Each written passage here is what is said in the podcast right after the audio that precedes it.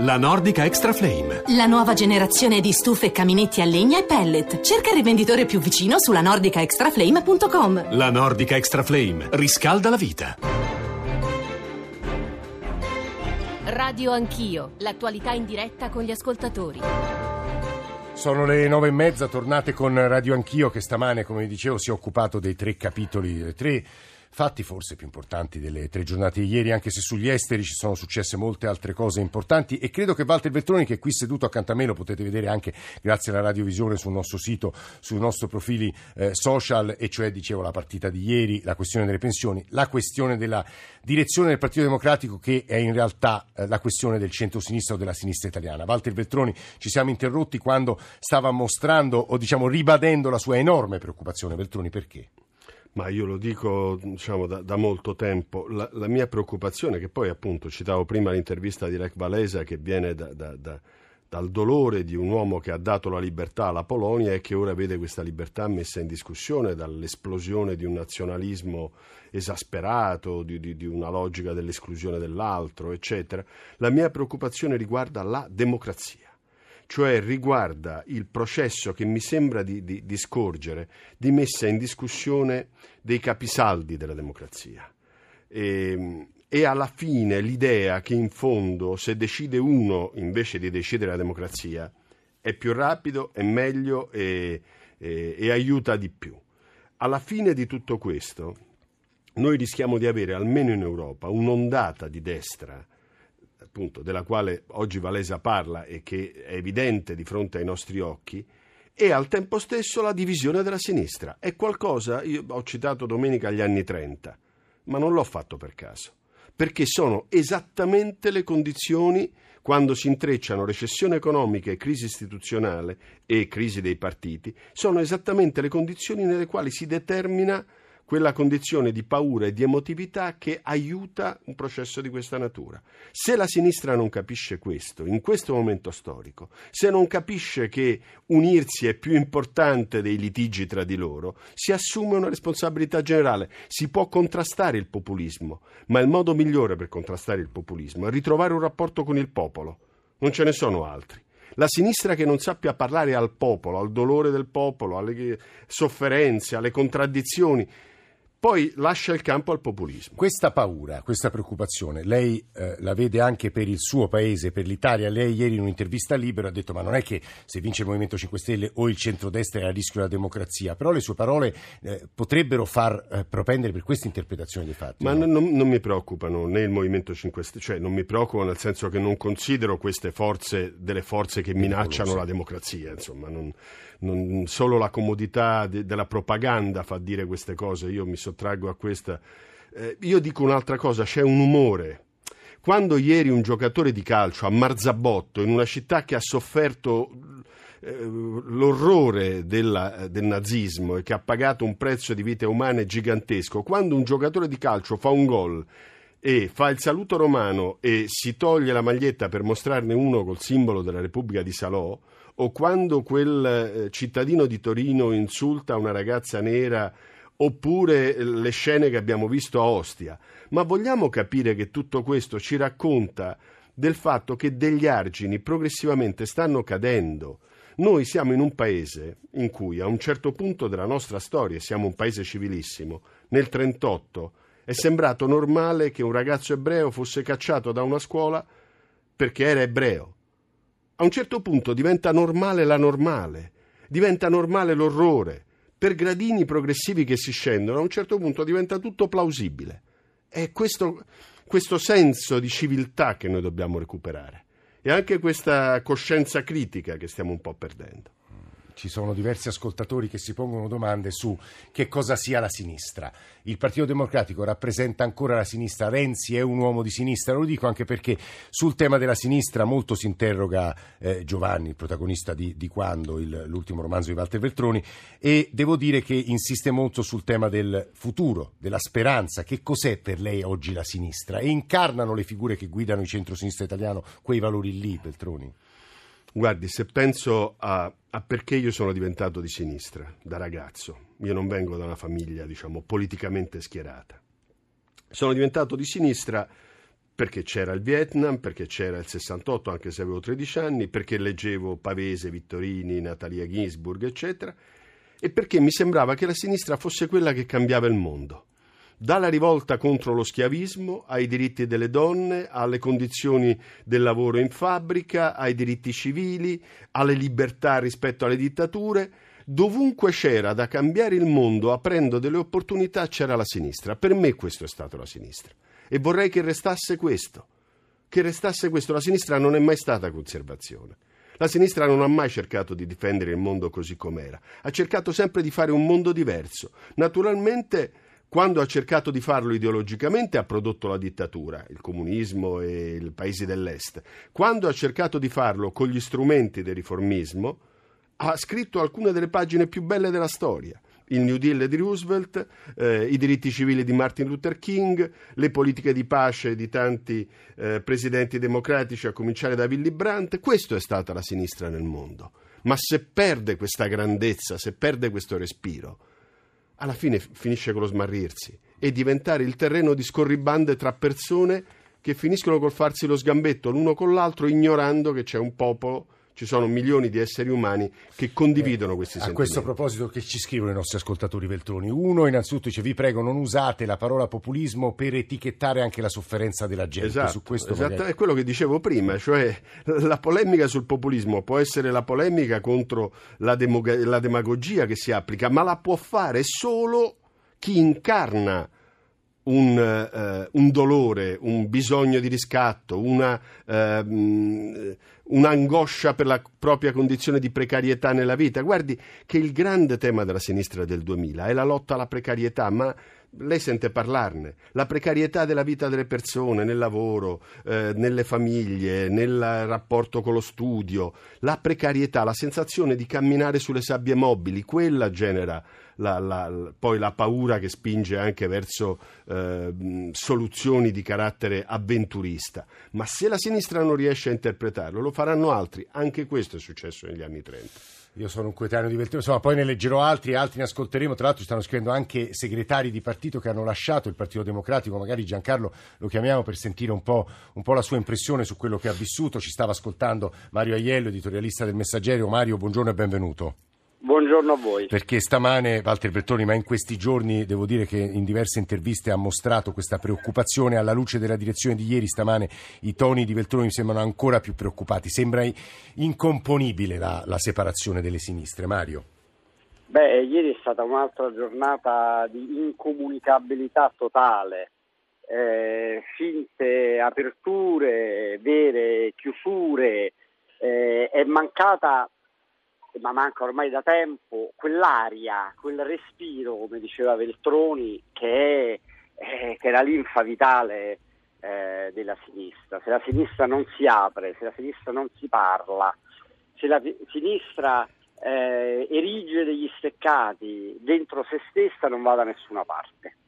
E, e, questo è anche un po', oh, io ora mi sono collegato adesso con voi, non so se avete parlato del libro. Abbiamo, Veltroni, abbiamo toccato però, un paio di volte il tema. Eh, ecco, avete toccato un paio di volte il tema. Eh, il libro di Veltroni parla proprio di questo, cioè il suo protagonista Giovanni è, è una persona rinata dopo 30 anni di coma e la prima cosa che fa è cerca di comunicare, cerca di aprirsi, cerca di sapere tutto da tutti è esattamente quello che oggi la sinistra eh, non sta facendo. La sinistra invece si, si chiude, le sinistre si chiudono eh, nei loro piccoli eh, fortilizi e sono curiose di nulla, sono curiose esattamente e soltanto del proprio destino di gruppo. E questo è, questo secondo me è la morte della sinistra. Eh, eh, mentre Giovanni sarebbe un esempio per la sinistra.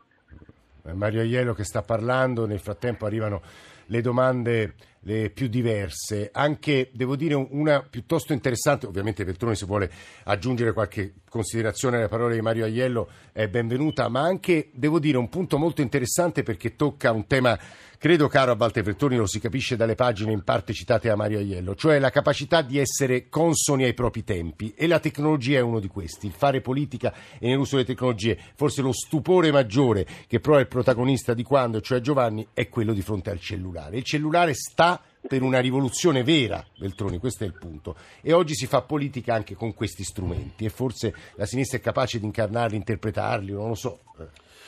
Ma Troppi guardi, temi forse, però insomma, No, eh. no, Giovanni che torna in vita appunto dopo 33 anni, che è un uomo che si è addormentato a 20 e rinasce a 53, deve capire cosa è successo nel mondo, deve capire cosa è successo alla sua famiglia e deve capire eh, il mondo delle tecnologie, in particolare il fatto che il cellulare è diventato il- la cabina di regia della nostra esistenza quotidiana.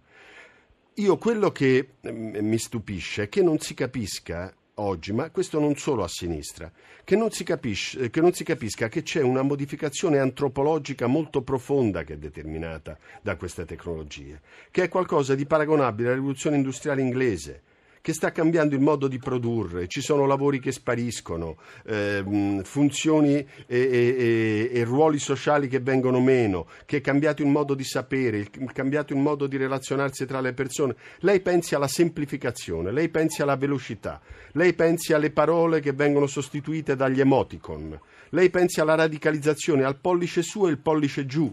Noi viviamo nel tempo del pollice su e il pollice giù come al Colosseo. E se lei vede il tono, spesso di queste comunicazioni non è il tono del ragionamento, è il tono dell'invettiva delegittimante nei confronti e, e spesso avviene erga omnes perché quello che si scaglia contro il Presidente del Consiglio nello stesso giorno si è scagliato contro un cuoco, un cantante, un, eh, un allenatore della nazionale. Perché mh, non si riesce, questa è una battaglia culturale, a tradurre la meravigliosa condizione che queste tecnologie ci danno in una crescita anche di qualità, in una crescita di qualità. Cioè essere all'altezza di quella rivoluzione. Ma sì, perché oh, tutte le volte la sinistra si è trovata nella condizione o dell'apocalittico o dell'integrato. Se lei pensa a Umberto Eco, Umberto Eco ha cominciato la sua vita combattendo contro gli apocalittici della sinistra che vedevano nella televisione lo strumento del diavolo e ha finito la sua vita combattendo contro gli integrati della sinistra che si beavano del linguaggio dei social network senza capire che c'è anche da svolgere una battaglia culturale no? nei, nei confronti dei rischi di semplificazione e di radicalizzazione che questi mezzi comportano. Ci sono moltissimi messaggi sulla non tanto sulla vocazione maggioritaria, ma anche sull'inseguimento del centro, l'inseguimento dei voti dei moderati, che è per la sinistra comunque foriero di sicuri fallimenti alle elezioni, e questo eh, ce lo segniamo. Poi, a proposito di, Jussoli, non pensa Walter Vettoni che questo provvedimento possa portare nuova linfa non soltanto all'economia, ma persino al calcio e allo sport italiano, sia uno di quei, quei provvedimenti, ecco, di quei provvedimenti che possono segnare il riformismo di un governo, Veltroni, ma anche la perdita di voti. Questo glielo dico perché lo, pone, eh, lo pongono diversi ascoltatori. questo. Guardi, eh, noi dobbiamo riabituarci a pensare al paese. Se continuiamo a pensare a quello che ci fa prendere i voti a breve, questo paese andrà a gambe per aria. Io, diciamo, la- l- è una lezione che ho imparato nella storia, diciamo, del, mio, del partito al quale ho appartenuto. Berlinguer non ha avuto paura di difendere le istituzioni dall'attacco del terrorismo, anche se si perdevano di voti. E poi l'ho imparato a Carlo Azeglio Ciampi, che per me è stato il faro della, mh, diciamo, del rigore istituzionale. Ehm, lo Ius Soli, il biotestamento, sono cose giuste, giuste. Poi si chiama Ius Soli, ma in realtà è più uno Ius Culture che Ius Soli. Sono cose giuste, tipiche di un paese civile, che hanno tanti altri paesi europei. E a proposito della domanda o dell'osservazione faceva un altro ascoltatore, ha ragione. I voti di centro non si inseguono trasformando se stessi. La grandezza della, della sinistra è stata quella, nei suoi momenti migliori, di essere se stessa ed essendo se stessa di conquistare il consenso. Lei pensi Obama. Obama ha vinto le elezioni nel 2008 in condizioni difficilissime, nel cuore di una recessione che stava scoppiando, E come l'ha vinto? Essendo fortemente ancorato ai valori democratici e riformisti, ma avendo un discorso capace di conquistare la maggioranza degli elettori. Laddove però arrivano agenzie tipo quella che le sto per leggere, eh, la Lega minaccia insurrezione in piazza se arriva in aula lo Jussoli. Insurrezione in piazza, vede le parole? Insurrezione. Ma si può usare una parola così di fronte al fatto che il Parlamento possa approvare una legge? Insurrezione. Cioè ormai eh, il linguaggio politico è diventato irresponsabile, irresponsabile. Uno può dire non sono d'accordo, farò una battaglia, organizzerò una manifestazione, quello che si vuole, ma le parole nella politica come nella vita contano, sono pietre, diceva un grande scrittore italiano, e vengono scagliate e a forza di scagliare le parole come pietre, poi diventeranno pietre. Ci sono un po' di ascoltatori, Lorenzo da Bologna, Lorenzo buongiorno. Eh, salve, buongiorno, buongiorno a tutti e, e saluto Beltroni. Niente, il mio intervento era proprio a riguardo della politica. Sono d'accordissimo con Beltroni quando dice che c'è una deriva populista e anche violenta nelle strade, però vorrei sapere la, la, politica che esempio dà. Cioè, lei ha appena detto per esempio che la Lega usa dei toni forti, ma mi viene in mente Berlusconi, le storie degli ultimi vent'anni, Bossi e qua e là ma la politica come se si pone nei confronti del popolo? Non le sembra che anche la politica sia una politica violenta e che dà un esempio violento? Ma perché dice ovviamente... così Lorenzo? Per, dice... per, i paro... per, i toni che usano. Per i toni. E, e ha ragione, sì, ha assolutamente ragione. O per i provvedimenti No, no, per i toni credo che sta, sta dicendo io, per i toni. Ma, no? Eh, io dico sia per i toni, come per esempio adesso mi vengono in mente eh, eh, slogan della Lega che non sto a ripetere perché non sono neanche tanto belli, ma per esempio il Job Act, secondo voi un, un, operaio come lo vive? Lo vive come una violenza. Tanti provvedimenti che magari eh, vengono vissuti dalla gente come violenti perché gli vengono a mancare ecco, dei diritti. Questo è Quindi... molto interessante Lorenzo perché Beltroni obiettivamente quando la sinistra prova a cambiare eh, le regole del mercato del lavoro eh, incontra enormi difficoltà perché il Jobs Act può essere definito un provvedimento violento. No, beh, non è un provvedimento violento, però è un provvedimento e va spiegato va spiegato. Bisogna avere la pazienza, l'umiltà di girare le fabbriche, di girare nel paese, a cercare di spiegare che l'obiettivo, e se delle cose non vanno bisogna correggere, l'obiettivo è garantire ai ragazzi italiani la stabilità del lavoro e uscire dalla condizione, perché prima il Jobs Act non è che c'era la stabilità del lavoro per i ragazzi, c'erano i contratti ancora più selvaggi. Allora il problema però è come sempre la politica, è eh, decisione e eh, persuasione e convincimento. Ma mi pare che l'ascoltatore insistesse anche sui Su, toni, sui toni e ha ragione. Cioè, io ogni tanto guardo in televisione questi talk show, passo e sento delle urla e scappo, perché mh, sono delle urla dietro le quali spesso non c'è nulla, non c'è nulla. Io non ho nostalgia della politica di un tempo perché la nostalgia è un sentimento che per le ragioni che ho detto la sinistra non può che coltivare solamente nel cuore e non nella ragione. Però, santo Dio, c'era una lotta politica molto aspra, ma c'era un grandissimo rispetto, un grandissimo rispetto. Io ho citato recentemente il fatto che Almirante andò ai funerali di, di, di Berlinguer e Paietta andò ai funerali di Almirante, più lontani di loro non potevano essere o il rapporto che ci fu tra Moro e Berlinguer, o tra la Malfa e Berlinguer. E, insomma, stiamo parlando di persone che si combattevano con durezza, ma si rispettavano. Oggi questo si perde. E si perde in un delirio di urla, in un delirio di insulti, in un delirio di contrapposizioni nelle quali le parole sfuggono, come quelle che Giorgio Zanchini ha appena, appena letto. Le parole vanno misurate e si è cominciato da tutte le parti, da tutte le parti, a perdere questo senso Scusi, di... Bertone, anche secondo lei tra, ad esempio, Renzi e D'Alema, Renzi e Bersani sta succedendo ma sì, ma, ma, ma sono stati insieme fino a cinque mesi fa. Cinque mesi fa stavano insieme, hanno combattuto insieme Bersani e Renzi alle primarie, poi quando ha perso Renzi, eh, Bersani ha vinto, Renzi... Cioè, ma perché si devono si devono. Dopodiché uno può contrastare la politica di Renzi e quella di Bersani, benissimo. Ma questo contrasto non può arrivare al punto di dire se c'è lui non ci sono io, perché alla fine, a forza di dire se c'è lui non ci sono io, non ci sarà più il popolo della sinistra. Perché in questo momento bisogna fare esattamente il contrario. Bisogna accettare che ci siano personalità diverse, con culture diverse, e che possano convivere. Roberto da Imola, buongiorno. Buongiorno Roberto. Roberto ci sente? Evidentemente dal suono che, che percepisco sembra la di linea no. di Roberto è, è- è disturbato e ehm, ci sono una serie di messaggi. Ora ne arrivano così tanti che per me è difficile poi cogliere quelli più, più densi, ma insomma eh, la perplessità di Mario da Reggio Emilio sulla possibilità di unire un, di, di difficile un'unione dei partiti di sinistra anche perché c'è un terzo incomodo. La CGL, se può essere definito un icono, noi abbiamo avuto la segretaria generale ai nostri microfoni pochi minuti fa, il referendum lo ha vinto lei, ha portato pensionati e studenti a votare contro un ideale, salvare la Costituzione dal barbaro Renzi. La CGL scenderà in campo anche nelle prossime elezioni solo per battere Renzi. La verità è che c'è un pezzo di sinistra per la quale Matteo Renzi resterà sempre un abusivo e un interprete di istanze politiche che non sono riformiste di sinistra. Veltroni è molto presente questa posizione tra chi ci scrive.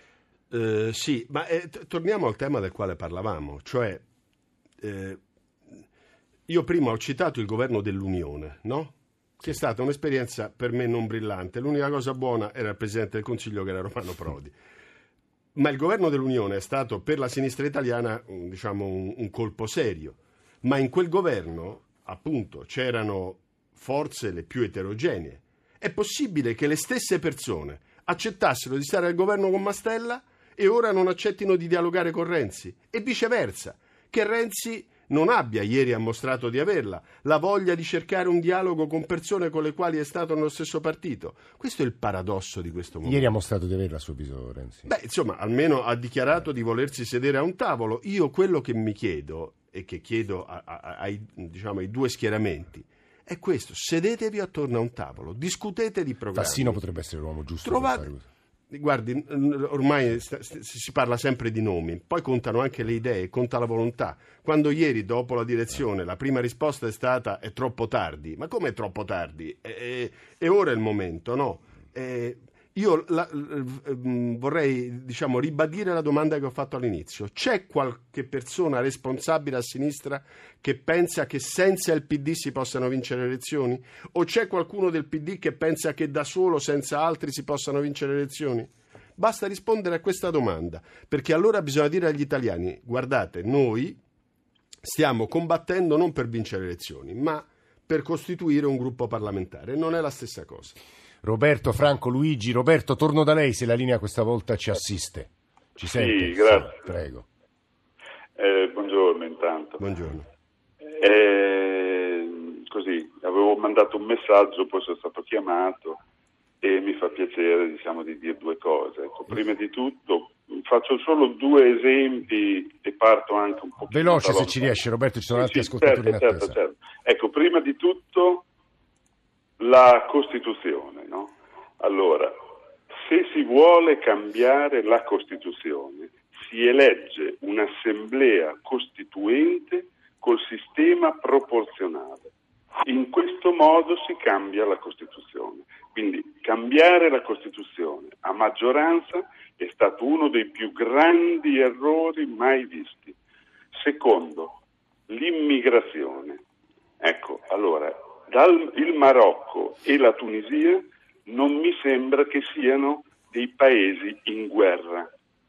Per cui quelle persone, con tutto il rispetto, vanno rimandate Guardi Roberto, lei ha toccato loro. il tema dell'immigrazione che ieri è stato molto presente nella direzione sul quale eh, una domanda a Walter Veltroni la vorrei tentare di fare. Luigi da Perugia anche. Luigi, buongiorno. Posso, buongiorno dottore, posso, sto- sono in macchina, sì, sto sentendo l'intervento con interesse dell'onorevole Veltroni. Non, non- non lo è più, ma va bene lo stesso. Eh. E va bene, per, Vabbè, noi, per vabbè, noi è sempre, per noi è sempre onorevole. Eh. Solo una cosa, guardi, in sostanza negli ultimi dieci anni in Italia è saltato il metodo democratico perché nessuno è in grado di governare. È meglio eleggere il Presidente, cambiare la forma di governo, eleggere il Presidente del Consiglio come fanno in Germania o in Francia e poi il Parlamento viene eletto successivamente perché ormai il potere esecutivo si è accaparrato il potere legislativo. Eh. Per quello che riguarda la sinistra, sinistra vuol dire semplicemente non tanto combattere il neocapitalismo, sintetizzo, il neoliberismo e i dirigenti PD sono tutti neoliberisti, vedi Gio Bax e compagnia bella. Eh. Poi se in Italia c'è un centrodestra e un centrosinistra, vuol dire che stiamo tutti al centro, poi c'è chi fa finta di andare da una parte e chi dall'altra, ecco l'assenteismo, grazie. Luigi, grazie a lei. Franco dalla Francia. Francia, peraltro, conosce quindi bene il sistema francese. Franco, se riesce in un minuto. Sì, eh, buongiorno signor Zanchini, Eh, sono buongiorno. Franco. Eh, no, dicevo, eh, Veltroni ha fatto un grandissimo bel discorso eh, sulla, sulla morale, sui populismi e sulle destre, estreme e non estreme. Eh, una nazione eh, deve lavorare su quattro punti e quattro punti e su questi quattro punti che se glieli dico sono lavoro, scuola, famiglia e sanità. Se su questi quattro punti non si fanno politiche di sistema come si fanno in Francia, scusate se ve lo dico, eh, l'Italia non può, eh, non, non va avanti e resterà sempre ferma al palo. Arrivederci, grazie. Franco molto secco. Eh, eh, Vettori, aggiungo un'ultima considerazione anche perché è presente molto tra chi ci scrive la linea Minniti. Ieri il- in sostanza mi pare sia Gentiloni sia Renzi abbiano ribadito il loro appoggio a quella linea che invece un pezzo del partito e soprattutto a sinistra del Partito Democratico viene fortemente contestata anche la Bonino eh, con la quale Matteo Renzi, lo dico ma gli ascoltatori lo sanno meglio di me, sta cercando di costruire un rapporto e una coalizione, ha mosso delle critiche. Lei come la vede da quel punto di vista? Ma guardi, da questo punto di vista io la vedo, diciamo, eh, con uno sguardo rivolto fuori dall'Italia, nel senso che io credo che l'Italia si trovi a fronteggiare una condizione drammatica e cerchi di farlo eh, nel modo migliore possibile.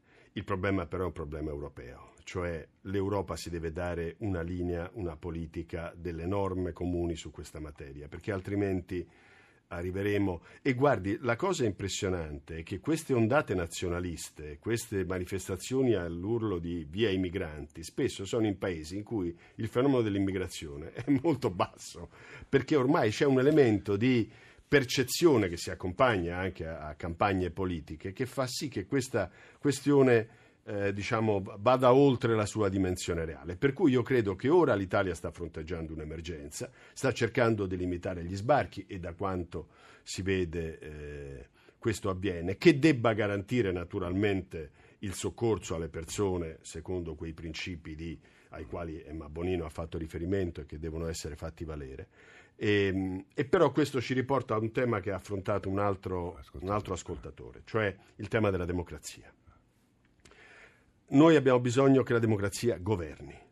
Se la democrazia è un'assemblea di condominio, alla fine si chiederà che ci sia solo l'amministratore del condominio.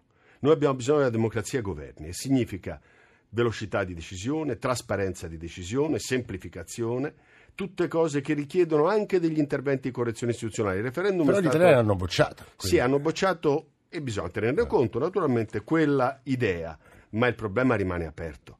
La Costituzione è stata scritta in un tempo, lo abbiamo visto, del tutto diverso da oggi. Se vogliamo che la democrazia continui a funzionare, dobbiamo adattarla a questo tempo. Abbiamo tempo per Mauro da Sassari, se riesce in pochissimo perché siamo in chiusura con Walter Vetroni. Mauro. Certo, io sono una piccola partita IVA, sono un agente di commercio che lavora nel canale alimentare, però faccio solo il dettaglio tradizionale nella provincia di Sassari, Eh. quindi fuori dalla grande distribuzione.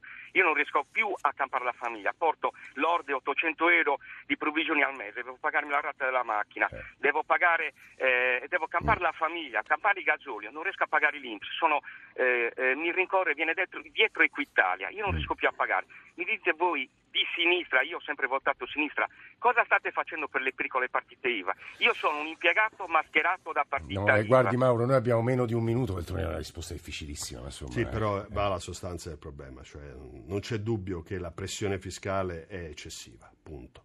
E quindi bisogna trovare il modo attraverso il quale si possa al tempo stesso ridurre le tasse su figure sociali come le partite IVA e si possa al tempo stesso riequilibrare lotta all'evasione e anche intervento su- sui grandi patrimoni. Walter Bertoni, grazie. Abbiamo toccato Grazie tanti temi, Grazie grazie, dell'ospitalità, ehm, grazie della sua presenza in studio, volevo Lei, dire. sì, cioè, vabbè, ho anticipato la sua risposta, diciamo così. Eh, Antonello Piergentili, Maurizio Possanza, Claudio Magnatere, Fulvio Cellini a Radiovisione ci hanno permesso di andare in onda stamane, grazie davvero a loro per l'ospitalità, come si dice Nicola Ramadori, Alessandro Forlani, Francesco Graziani, Francesco Mincone, Alberto Agnello, Valentina Galli, Ada Marra, Cristina Pini e la redazione di Radio Anch'io, eh, guidata poi in regia da Mauro Convertito. Adesso la linea, come sapete, va a- al GR1 uno delle 10 e subito dopo a senza titolo con Giorgio Lauro e Claudio Sabelli Fioretti. Se volete riascoltare estratti di questa trasmissione o l'integrale andate sul nostro sito e ritroverete il podcast appunto con una parte o con l'intera eh, trasmissione. Se andate sul nostro profilo Facebook e sul profilo di Radio 1 trovate ricco materiale non soltanto proveniente da Radio Anch'io. Se volete scriverci poi fatelo a radioanchio.it o alla nostra eh, di nuovo pagina Facebook. Grazie davvero a tutti per l'ascolto, ci risentiamo domattina più o meno cammino verso le sette e mezza. Nel frattempo, buona giornata.